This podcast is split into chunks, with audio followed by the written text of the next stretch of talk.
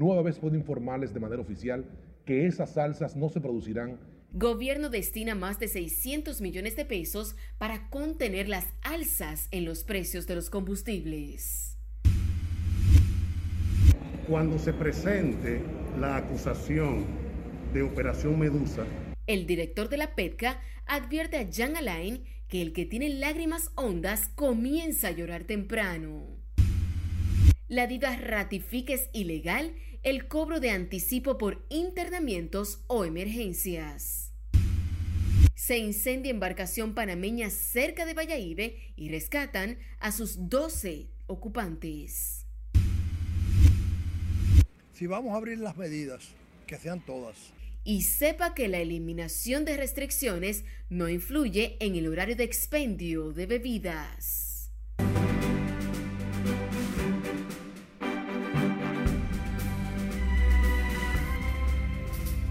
Buenas noches, feliz viernes, bienvenidos a esta emisión estelar de Noticias RNN. Soy Janel León. Vamos a iniciar de manera inmediata. Lo hacemos con el Ministerio de Industria, Comercio y Pymes, quien informó hoy que los precios de todos los combustibles se mantendrán sin variación y es que el gobierno asumirá aproximadamente 610 millones de pesos para amortiguar las alzas del barril del petróleo en el mercado internacional. En tanto que choferes del transporte público del Gran Santo Domingo reaccionaron de inmediato a esa disposición. Nuestra compañera Ana Luisa Peguero nos amplía. Nueva vez puedo informarles de manera oficial que esas alzas no se producirán y que el gobierno gestionará la deuda con los importadores ascendente a más de 610 millones de pesos. Según el viceministro interno de Industria y Comercio, Ramón Pérez Fermín, si el gobierno no hubiese asumido la deuda de los hidrocarburos, hoy los precios de los combustibles hubiesen sido catastróficos. Para que puedan hacerse una idea, de no intervenir o de no asumir la deuda, los precios serían los siguientes. El GLP solo esta semana debió aumentar más de 15 pesos por galón. La gasolina premium debió aumentar más de 20 pesos. La regular en más de 27 pesos por galón mientras que el gasol regular estaba previsto aumentar casi 40 pesos. Sí, señores, por dramático que suene es así, casi 40 pesos de un solo golpe. Y aunque choferes del transporte público saludaron que el gobierno haya reajustado el presupuesto para subsidiar el combustible, entienden que lo correcto es bajar el precio. Eso está bien, eso. Lo que, lo que, lo, que tiene que bajarlo es no congelarlo, bajarlo. Eso es lo que tiene que hacer. Nosotros trabajamos en estas unidades, en esta ruta aquí, y no, no, no, no cuadramos, porque tres galones ya son 500 pesos casi, entonces la gente lo que quiere es que lo acomoden, monten tres, monten cuatro, y la alza de combustible no, no, no nos ayuda. Según ellos, además de los hidrocarburos, las piezas y el mantenimiento de los vehículos están por las nubes. Tiene que hacer algo porque tiene que bajar el combustible porque más gente no lo aguanta nadie. Y el transporte y las piezas, todo ha subido, ya tú sabes, la inflación ha subido demasiado altísimo. Estamos cogidos, no sabemos lo que vamos a hacer. Esta es la segunda semana que el gobierno mantiene el precio de los combustibles sin variación, después que les aumentara entre 1 y 5 pesos por galón para la semana del 5 al 11 de febrero. Ana Luisa Peguero, RNN. Ahora nos vamos a otro tema de igual importancia en el país y es que el Ministerio de Salud Pública mantiene la recomendación a los ciudadanos de continuar utilizando la mascarilla de manera voluntaria y evitar las aglomeraciones, alertando que pese a que las autoridades han mantenido controlado el COVID-19, el virus sigue afectando el país. Asimismo, el doctor Daniel Rivera destacó que el gasto del gobierno con relación al COVID-19 ronda los 133 mil millones de pesos. Margaret Ramírez nos completa pero el COVID está presente. Al insistir en la necesidad de mantener el uso de mascarillas, el ministro de Salud Pública Daniel Rivera dijo que el país sigue combatiendo los efectos del COVID-19. Sin embargo, aclaró que ahora nadie puede obligar a los ciudadanos a mantener el uso del tapabocas. Es lo que queremos. Ustedes han visto que hay gente que se quita la mascarilla y otros tienen su mascarilla puesta. Es flexible en ese sentido. Ahora, nadie puede decirte un estricto sobre esto porque ya hemos flexibilizado. No es solamente eh, bueno, en nuestro país se nota más porque es la primera vez que en América Latina se está tomando, pero... La más reciente resolución de salud pública sugiere el uso de mascarilla en espacios públicos y privados, abiertos y cerrados, en especial a personas con factores de riesgo. Además, será de rigor en el transporte masivo de pasajeros y en centros de salud. Yo la uso porque es para, bien mi salud. aunque él diga yo uso mi mascarilla para protegerme de los demás. Yo la veo bien, lo que realmente el tiempo para mí no era prescindible, ¿no? Pero realmente lo que uno tiene que cuidarse. ¿Y cómo, cómo haría usted entonces lo adelante para cuidarse? Usando la mascarilla. El funcionario de salud valoró que este jueves unas 25 mil personas se vacunaran en el país y sostuvo que además de los 9 millones de vacunas que están disponibles, continuarán llegando más fármacos anti-COVID a República Dominicana. A este pueblo dominicano tan bueno y tan confianza que ha tenido con este programa de vacunación. Ustedes han visto que más de 7 millones 35 mil se han vacunado en primera dosis. Segunda dosis, 5 millones 825 mil. Tercera dosis, 2 millones 155 mil. La resolución ratifica que si una persona se expuso a un caso positivo, deberá realizarse una prueba cinco días después de la exposición. El órgano rector de la salud exhorta en su resolución a la población a estar vigilante ante posibles focos de contagios en sus actividades cotidianas. Margaret Ramírez, RNN. Y hoy el Ministerio de Salud Pública reportó 311 nuevos casos de coronavirus para un total de 571.200 confirmados desde el inicio de la pandemia en el país. De acuerdo con el boletín epidemiológico sobre la situación del COVID en el territorio nacional, el número de muertes se mantiene en 4.354 con ninguna defunción notificada. La tasa de positividad diaria es de 8.48%, mientras que la de las últimas cuatro semanas es de 7.89%, con una tasa de letalidad de 0.76%. Al día de ayer se registraron 6.956 muestras que fueron procesadas en 24 horas. Y la Dirección General de Información y Defensa de los Afiliados a la Seguridad Social advirtió a los prestadores de servicios de salud no realizar cobros indebidos a los afiliados a la Seguridad Social. Además, instruyó a garantizarles las atenciones médicas contempladas en las normas legales y las resoluciones emitidas por la Superintendencia de Salud y Riesgos Laborales. Estas ordenan la exclusión de sus redes a los centros médicos y prestadores de servicios de salud que incurran reiteradamente en esa práctica lesiva a la salud y el bolsillo de los afiliados al Sistema Dominicano de Seguridad Social. Carolina Serrata, titular de la institución, reiteró a los afiliados que de ser afectados por los cobros indebidos tienen derecho a la devolución del importe pagado.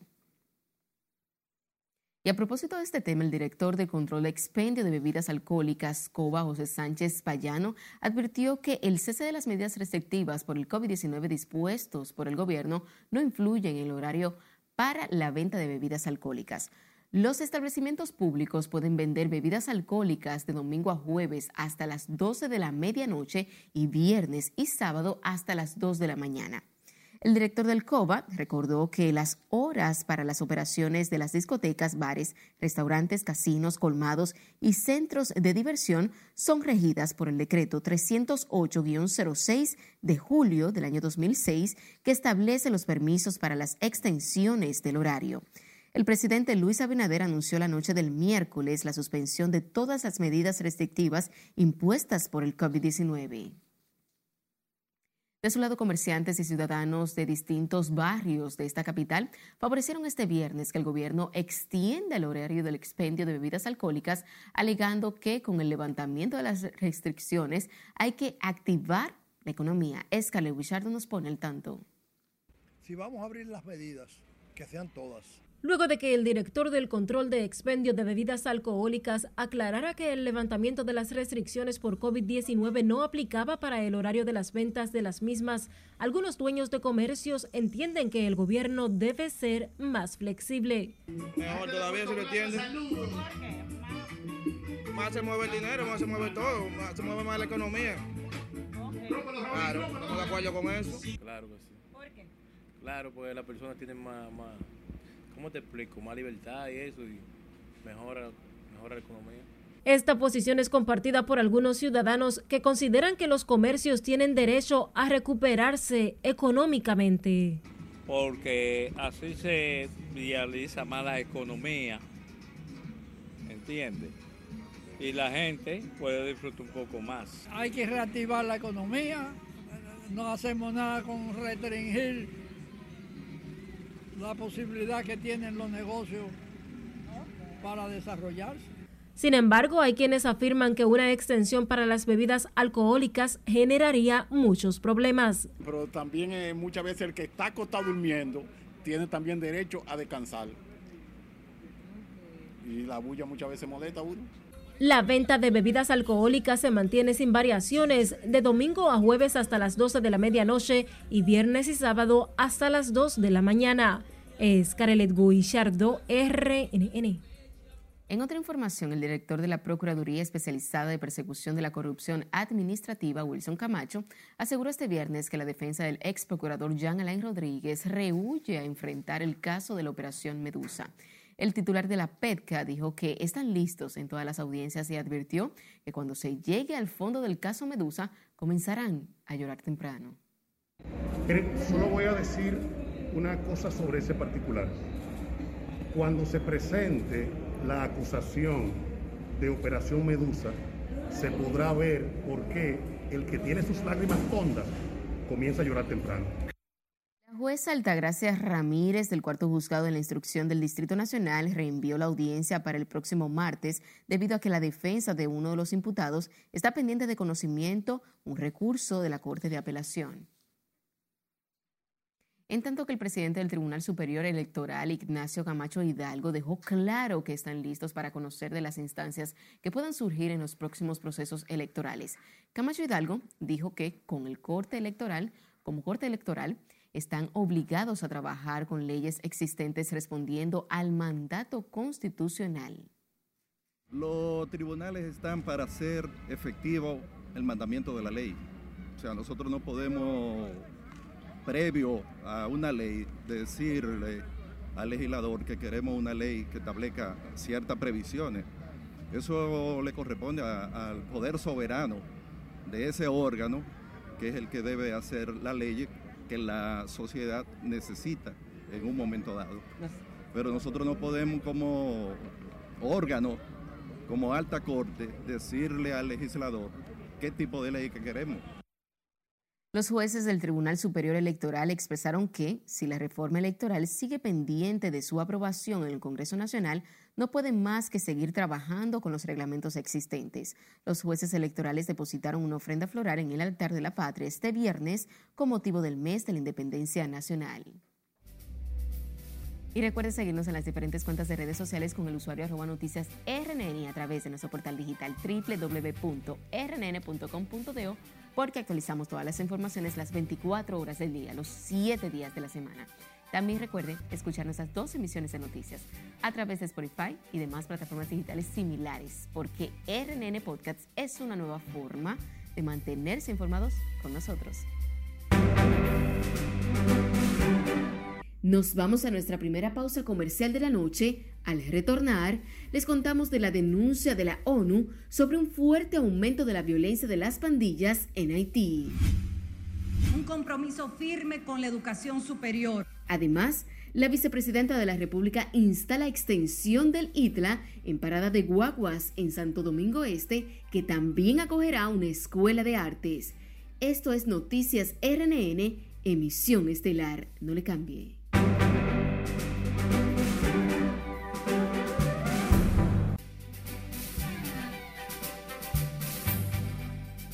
La ONU denunció este viernes un fuerte aumento de la actividad de bandas criminales en Haití y aseguró que estos grupos están convirtiendo ciudades del país en lugares marcados por la violencia y la anarquía. Nuestra compañera Fernanda Parra nos cuenta más en el resumen de las internacionales de RNN. Helen Lalane, representante especial de Naciones Unidas para Haití, dijo que los secuestros, asesinatos y violencia sexual son los métodos utilizados para aterrorizar a las poblaciones locales en su lucha para ampliar el control territorial. Por ello, lamentó que los grupos armados tengan un fuerte control sobre las vidas de millones de ciudadanos. Continuamos en el vecino país, ya que miles de trabajadores haitianos del sector textil volvieron a manifestarse en las calles del área metropolitana de la capital para exigir un incremento del salario mínimo. Se trata de la cuarta jornada de protestas que realizan este mes los trabajadores de la Sociedad Nacional de Parques Industriales, la cual fue reprimida con gases lacrimógenos por la Policía Nacional. El presidente de Rusia, Vladimir Putin, constató hoy un agravamiento del conflicto en el este de Ucrania, donde el ejército afronta desde 2014 a milicias separatistas prorrusas apoyadas por Moscú y donde en las últimas horas ambas partes se han vuelto a acusar de violaciones del alto al fuego. Según Putin, el cumplimiento de los acuerdos de Minsk son la garantía para el restablecimiento de la paz en Ucrania y para poner fin a las tensiones en torno a este país. Mientras que el presidente de Estados Unidos, Joe Biden, afirmó este viernes que está convencido de que su homólogo ruso, Vladimir Putin, atacará a Ucrania y que ya tomó esa decisión. El mandatario estadounidense descartó que Putin contemple ni siquiera de forma remota emplear armas nucleares, aunque subrayó que está centrado en intentar convencer al mundo de que tiene la capacidad de modificar las dinámicas en Europa. La Administración Nacional de Archivos de Estados Unidos confirmó este viernes que halló información clasificada de seguridad nacional en las 15 cajas de documentos que el expresidente Donald Trump se llevó de la Casa Blanca al dejar el cargo. El titular de archivo de Estados Unidos, David Ferriero, aseguró que en enero fueron recuperados estos documentos oficiales en la residencia del expresidente en Florida.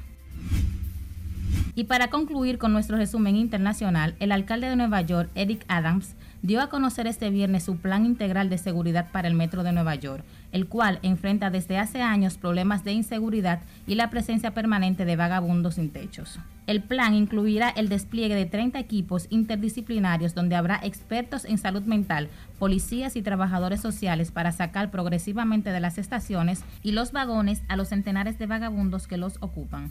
En las internacionales, Fernanda Parra. Un lujoso yate se encendió este viernes a dos millas náuticas de las costas entre Boca Chabón y Valladolid, donde fueron rescatados sus 12 ocupantes, informó la Armada Dominicana. Más temprano, unidades navales de la Armada se movilizaron a la zona para realizar el proceso de rescate. En un video que se ha vuelto viral, se puede observar el lujoso yate quemándose en alta mar. Se trata de la embarcación de recreo de nombre Open Bar 2 de bandera panameña con permiso provisional de navegación en el país. El presidente Luis Abinader juramentó hoy a 808 nueve cooperativas a las que también entregó los certificados de incorporación al Instituto de Desarrollo y Crédito Corporativo, la afiliación más grande de ese sector. Laura Lamar nos amplía en la siguiente historia. Hoy estamos duplicando la cantidad de cooperativas que había en la República Dominicana en solo 18 meses. La entrega de estos certificados se enmarca en el programa de impulso a la economía social y solidaria que ejecuta el gobierno a través del IDECOP. El presidente Luis Abinader aseguró que este programa es una de las mejores alternativas para el desarrollo de los sectores productivos del país.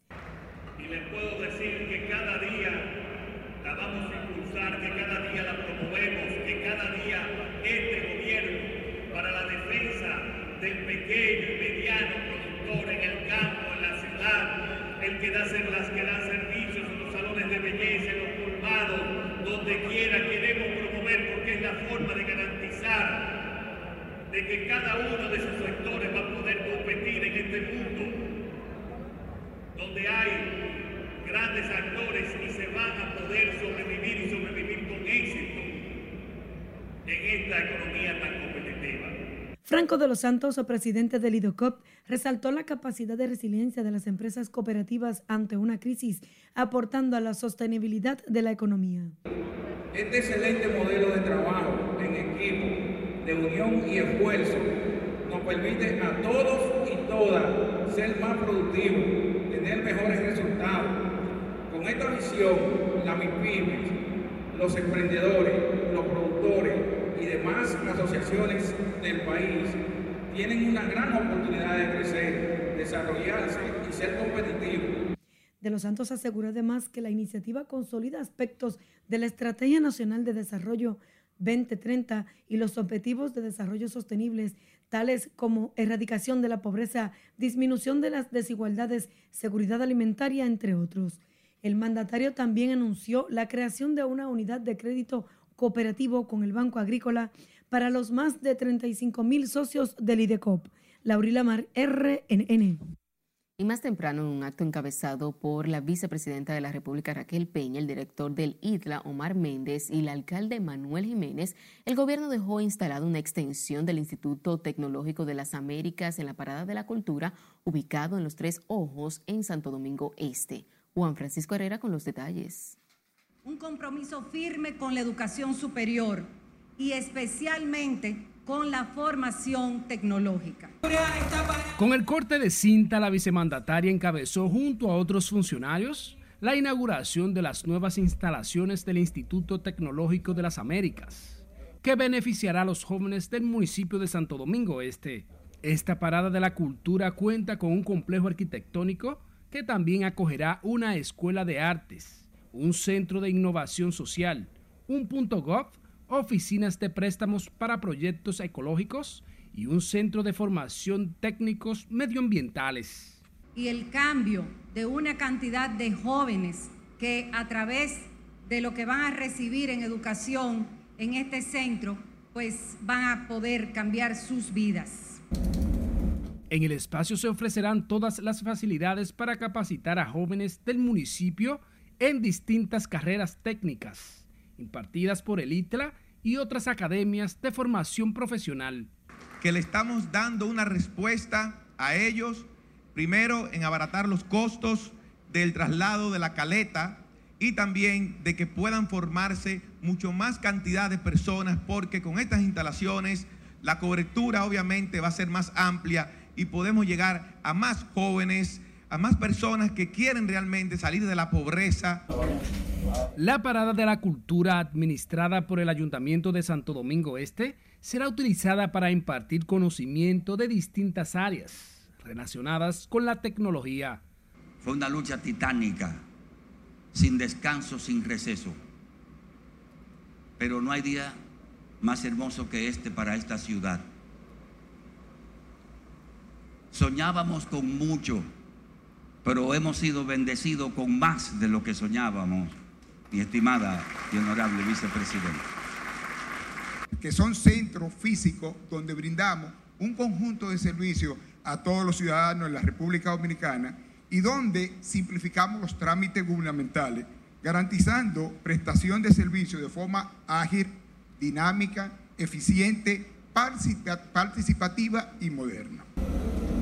Los beneficiarios tendrán acceso a unos 60 diplomados, y cursos técnicos en las áreas de ciencia de los datos, comunicación digital, periodismo digital, entre otros.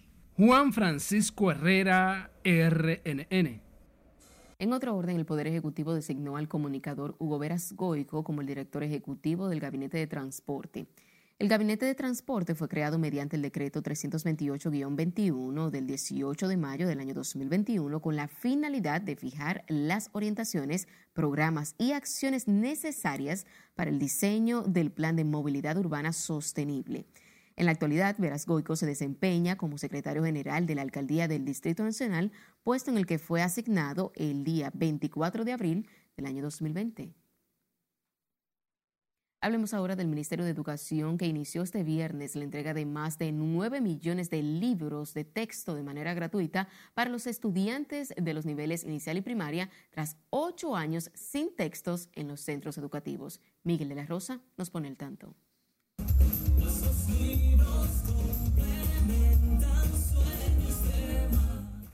Desde este viernes las 18 regionales y los 122 distritos escolares del país tendrán sus nuevos libros de texto con una vigencia de cuatro años.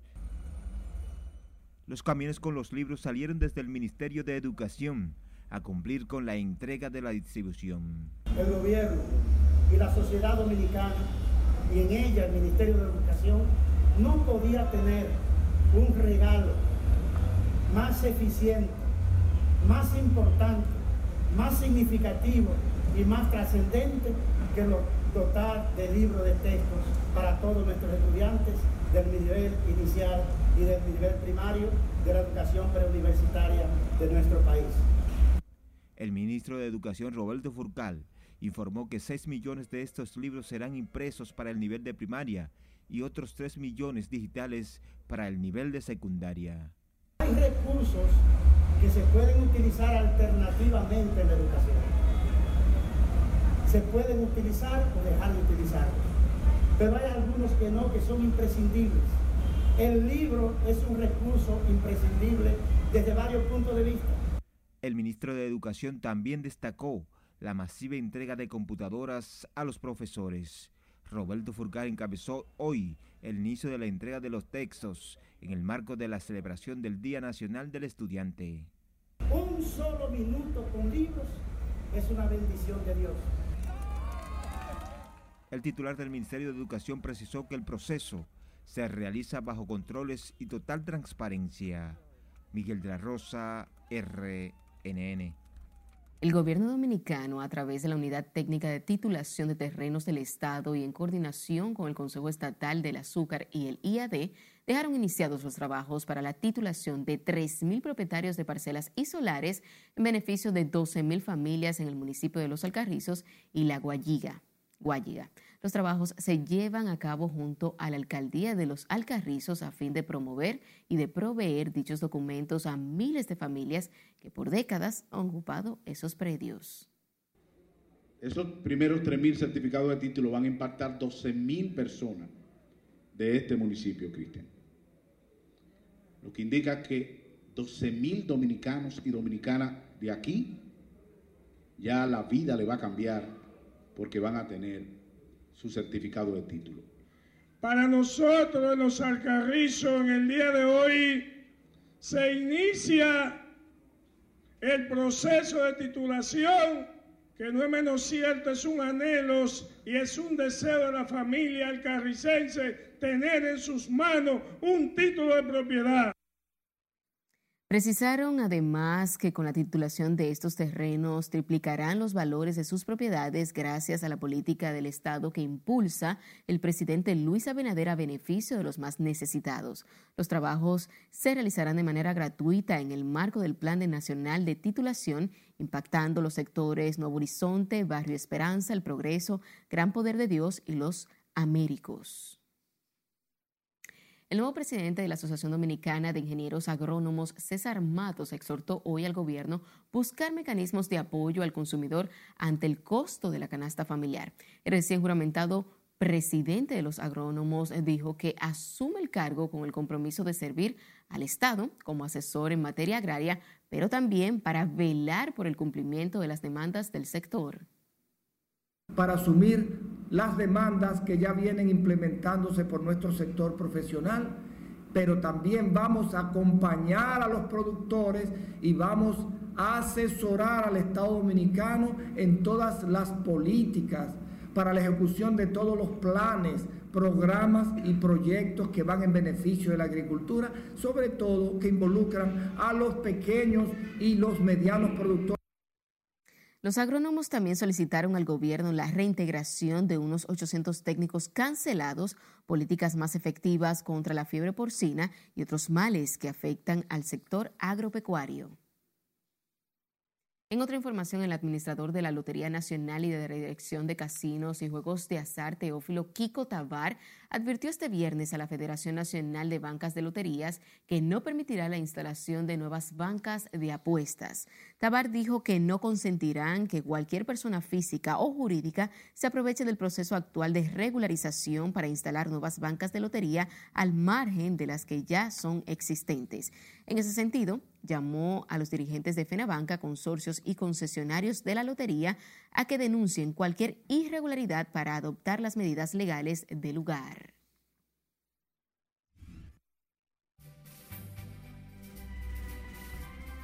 ¿Está usted de acuerdo con la construcción de la verja fronteriza, cuyos trabajos iniciarán este fin de semana?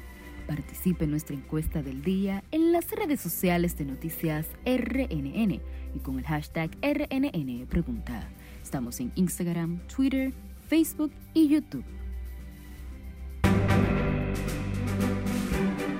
Y ahí me dijo, maldita va en el diablo, cualquiera aprende eso. Nos separamos por un instante. Al regresar, conocerá de las ayudas que ha recibido la mujer que fue atacada supuestamente por una deuda de 30 mil pesos. Además, sabrá lo que dicen las autoridades del ataque a agentes de la DNCD que custodiaban un dealer bajo control de la Procuraduría. Ya regresamos.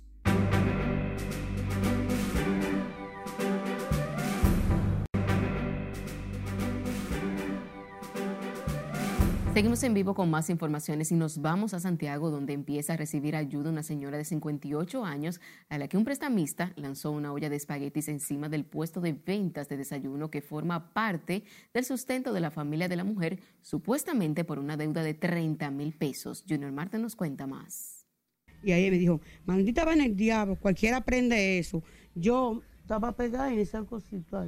Carmen Antonia de la Rosa dice que nunca se negó a pagar lo adeudado, pero que el padecimiento del COVID la inhabilitó por varias semanas. Y él cogió y dijo, no es fácil, tiró los fósforos primero. Después tiró los fósforos, tiró la lámpara, que todavía está igualita como era, como estaba. Y ahí me tiró todo, todo, el desayuno encima y todo. Y yo dije a ella, ahí de, eh, grábalo o llama a la policía. Y dijo, que llamen quien quiera, ya, ustedes no saben quién soy yo y se fue. Cuenta, el prestamista reaccionó de tal manera que no conforme con lanzarle la venta encima, amenazó con quemarle su humilde vivienda. No, yo lo único que yo dije, pero no me podía hacer eso porque él tiene razón en venir a cobrar su dinero, pero no tiene razón de hacerme eso, porque yo no me negado a pagarle, porque yo estaba enferma, yo nunca me he negado a pagarle. Todo, todo, todo. Ahí, ahí, todo y todo. Tras el video que se hizo viral en las redes sociales, la señora de la Rosa ha recibido la mano solidaria de la gente. Todo lo que me han mandado aporte, que me han mandado como dos, tres, que le doy muchas gracias, que el Señor los siga ayudando. El hecho se produjo en el distrito municipal de Ato del Yaque, donde esta mujer tiene su negocio de vender desayuno. En Santiago, Junior Marte, RNN. La Dirección Nacional de Control de Drogas informó que fueron incautados 14 paquetes de cocaína a manos de un ciudadano belga en el Aeropuerto Internacional de Punta Cana, provincia de Altagracia. Jeron Jean Claude, de 25 años, fue detenido cuando pretendía abordar un vuelo con destino a Frankfurt, Alemania. Los paquetes de la droga fueron ocupados en el equipaje del extranjero, quien posteriormente fue detenido por las autoridades.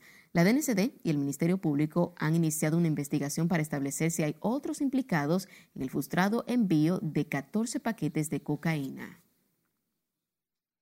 A propósito del tema, la Dirección Nacional de Control de Drogas informó que varios desconocidos atacaron a tiros a agentes que custodiaban en Santiago un dealer que estaba bajo el control de la Procuraduría General de la República por el caso Falcón.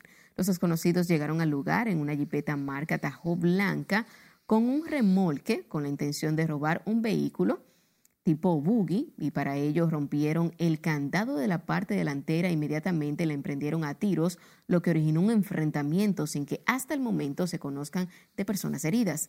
En medio de la actuación, los agentes de la DNCD arrestaron a uno de los tres hombres, mientras el conductor y su acompañante lograron escapar en medio de la refriega. Representantes de los derechos humanos y la Mesa para las Migraciones consideran innecesario la construcción de un muro fronterizo en la franja dominico-haitiana para frenar el trasiego de indocumentados hacia el territorio nacional. Jesús Camilo nos completa la historia. El muro no soluciona el problema migratorio. Sobre los aprestos de las autoridades dominicanas para iniciar el levantamiento de la verja fronteriza en los próximos días, el coordinador de la Mesa Nacional para las Migraciones y Refugiados, William Charpentier, recomendó levantar la bandera de la concordia, el diálogo y la convivencia pacífica entre ambas naciones. La idea de construir eh, el muro en la frontera dominico-haitiana no en ningún momento va a contribuir con el control de la migración haitiana, ni mucho menos va a contribuir a controlar el crimen organizado.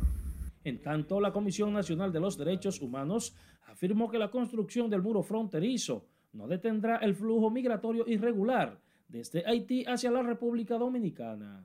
Esa es una gran inversión que está haciendo el Estado, que cuya inversión pudieran ir a resolver el grande problema de lo que hoy afecta a la sociedad dominicana y sobre todo aquello de escasos recursos económicos y de la promesa que él estableció durante su proceso de campaña y que nos llevó a todos y a todas a apoyarlo para contribuir con ese cambio. El flujo migratorio legal e ilegal por las distintas provincias dominicanas que hacen frontera con la vecina nación se da hacia Pedernales, Independencia, Montecristi, Dajabón y Elías Piña. Ante esta realidad histórica, recomendaron implementar otras iniciativas para fortalecer la política migratoria nacional adecentando las normas y haciendo cumplir las leyes vigentes. Jesús Camilo RNN. En otro orden, el Tribunal de Niños, Niñas y Adolescentes de la provincia de Duarte liberó de cargos a un adolescente de 15 años acusado de matar a su madrastra, escuche bien, con 298 puñaladas, un hecho ocurrido el año pasado en San Francisco de Macorís. El tribunal dictó sentencia absolutoria descargando de toda responsabilidad al menor de edad cuyo nombre se omite por razones legales. El joven de 15 años es imputado por la muerte de Carmen Paulino, conocida como Rafaelina, pareja sentimental del padre del menor, Eusebio Rosario alias Eddie. Por el hecho, Rosario se encuentra cumpliendo medida de coerción. El partido Alianza País desmintió este viernes que su secretario ejecutivo Fidelio Despradel haya renunciado o salido de esa organización política. En un comunicado, Alianza País aclara que fueron 22 y no 135 los miembros que renunciaron. El organismo expresa que una parte se encontraba en condición de suspendidos o en proceso de suspensión por haber dejado de asistir a las reuniones de sus organismos, a las actividades propias con sus niveles de responsabilidad, todo conforme con las normas estatutarias que rigen Alianza País. El presidente del Partido Revolucionario Dominicano, Miguel Vargas Maldonado, llamó al gobierno a ir en auxilio de los barrios más vulnerables y necesitados de servicios básicos de calidad. Vargas Maldonado deploró que, a su juicio, muchos de los barrios de Santiago, particularmente de la zona oeste, carecen de planes de saneamiento urbano y de cañadas, así como de mejoras y construcciones de viviendas.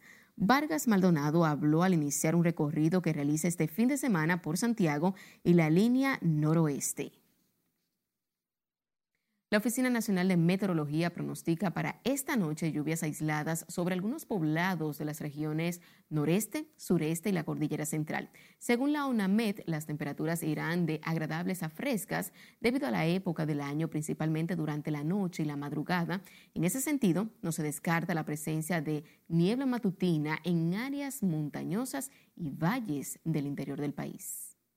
En cuanto a las temperaturas, estas vamos a seguir sintiéndolas bastante agradables, mientras que en las zonas montañosas seguirán eh, bien frescas.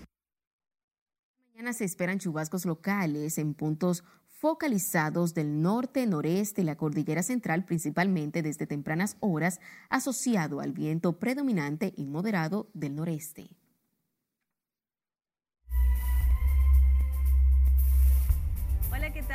Buenas noches. Nuevamente con la encuesta del día en este viernes. Recordándole que usted puede participar buscándonos como Noticias RNN en todas las plataformas digitales. Hoy vamos a con la siguiente pregunta que se debatió bastante y es que está usted de acuerdo con la construcción de la verja fronteriza cuyos trabajos iniciarán este fin de semana. Y como dije, comentaron y votaron bastante y el resultado lo vemos a continuación en pantalla donde el 91.4%, la gran mayoría, votó por sí y del otro lado está el 8.6% que dice que no. Bueno, pasamos ahora a algunos de los comentarios y comenzamos con Ana Luisa y ella dice por fin, ellos allá y nosotros aquí. Otro de los comentarios lo hace Edge y dice Abinader 2428. El siguiente comentario lo hace Magdalena Caraballo y ella dice con el carnet no. También en respuesta a Magdalena escribió Abraham Acosta y él dijo el carnet es una buena idea. Lo que pasa es que no lo explicaron bien. Lo digo como nacionalista, esto ayudaría a controlar y reducir la cantidad de gente en entrar al país. Recuerde que usted también puede formar parte de nuestra comunidad en la red social de su preferencia. Estamos en Instagram, en Facebook, en Twitter, también en YouTube como Noticias RNN. Es todo de mi parte, feliz resto de la noche y continúe con la emisión estelar.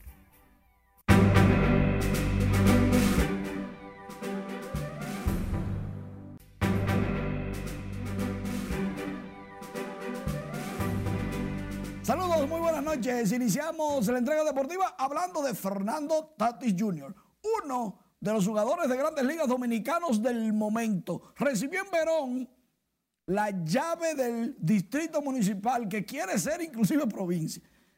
Distrito municipal de Higüey, Verón. La alcaldía le dio las llaves a Fernando Tatis Jr.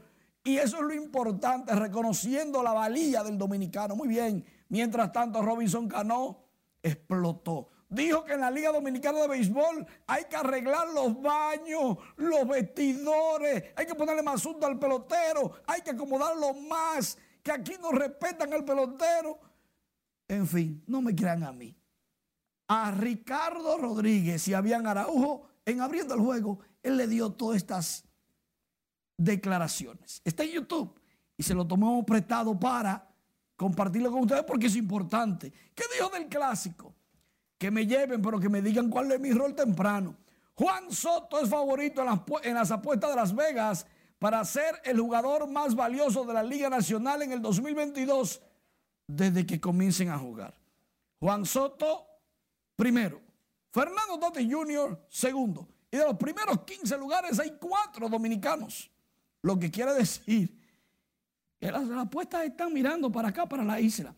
En la NBA, Golden State y Phoenix Suns son los equipos señalados para ganar el campeonato de la NBA. Y no pueden ser los dos, uno de los dos, porque está en la misma confederación. En la conferencia. Y déjeme decirle que Phoenix y Golden State, uno de los dos se va a eliminar. Las jugadas estelares en el partido de celebridades de la NBA, como si fueran.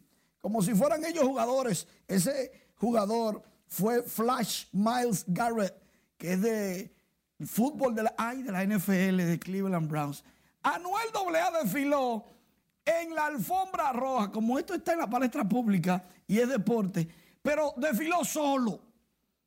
Alguien me preguntó, ¿y Anuel con quién llegó? No, llegó solo a la alfombra roja del juego de celebridades. Muy buen sitio, por si tú andas acompañado, llevar a alguien. Digo yo, LeBron James en un mall en los Estados Unidos, cuando dos niñas quisieron llegarle, él lo evadió, lo desmarcó, bajó por la escalera que sube y las niñas en taco no pudieron caerle atrás.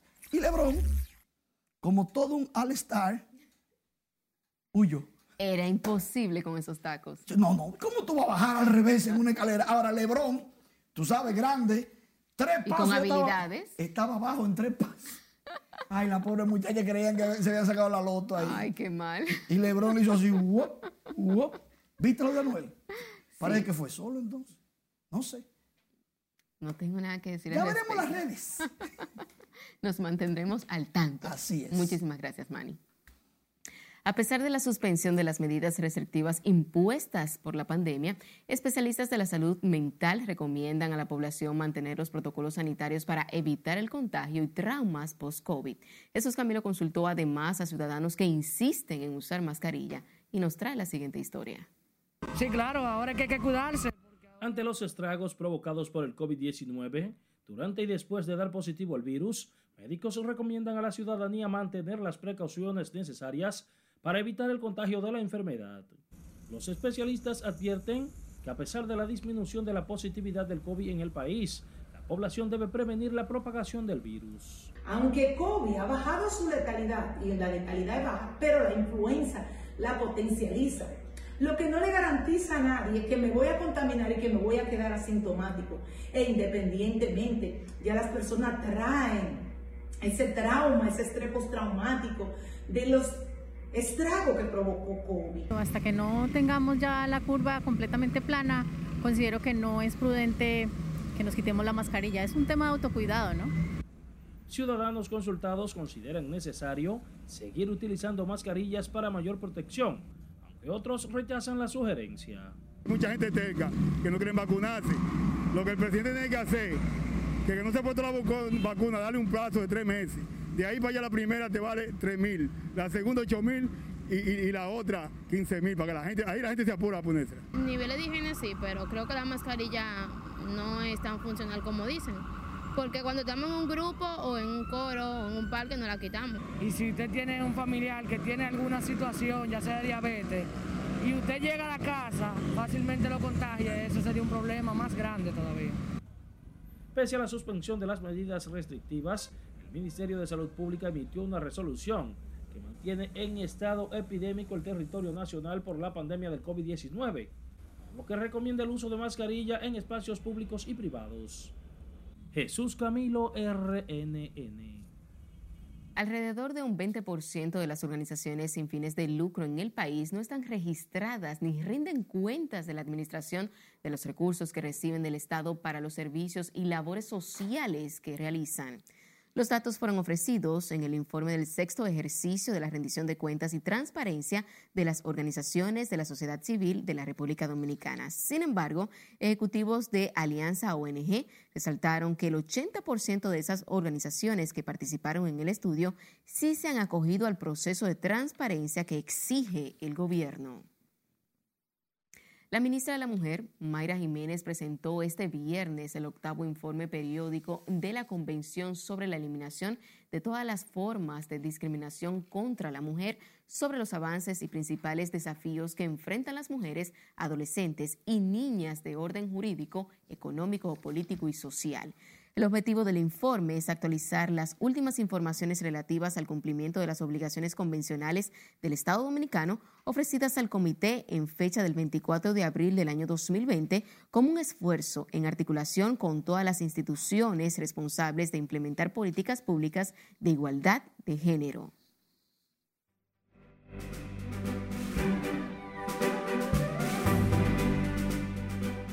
Hola, ¿qué tal? Muy buenas noches. La artista dominicana Patricia Ascoaciati presenta mejoría. Aquí les contamos.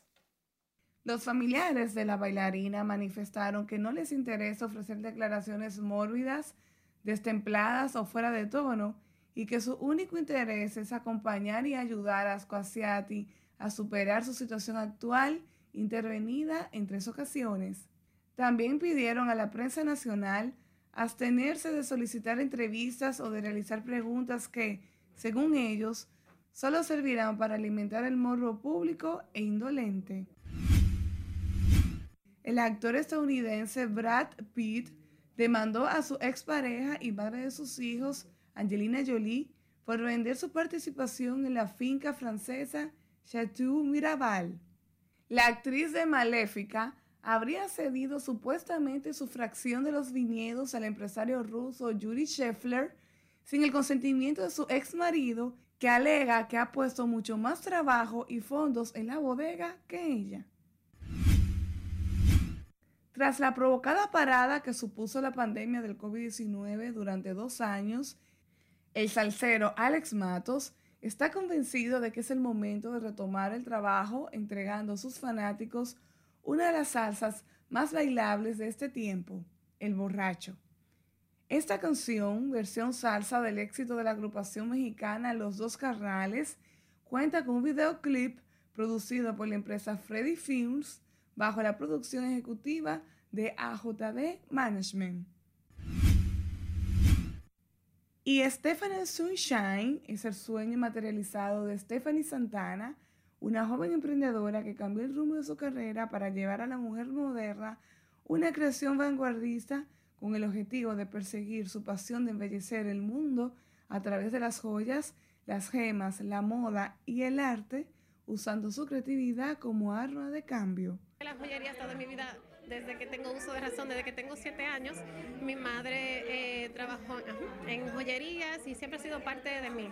Y, pero este proyecto lo inicié hace dos años. Eh, la última vez que estaba aquí en el país, el año pasado, me inspiré tanto con, con, la joyería y el talento del arimar, del ámbar y los metales que tenemos aquí nativos, que decidí que este era el momento de lanzar una colección inspirada por el, el arte dominicano. Santana escogió a República Dominicana para lanzar su primera colección de joyas inspirada en el ámbar, larimar, perlas, corales, acero, metal, rodio y oro. Cada una de ellas representa la fortaleza, la luz y la resiliencia de la mujer. Qué bueno es ver nuestras principales piedras utilizadas como artesanía dominicana. Hasta aquí diversión feliz, resto de la noche. Piedras hermosas y hermoso mensaje, me encantó. Así es. Muchísimas gracias. Feliz fin de semana. Igual para ti. Finalizamos esta emisión estelar de Noticias RNN. Feliz resto de la noche.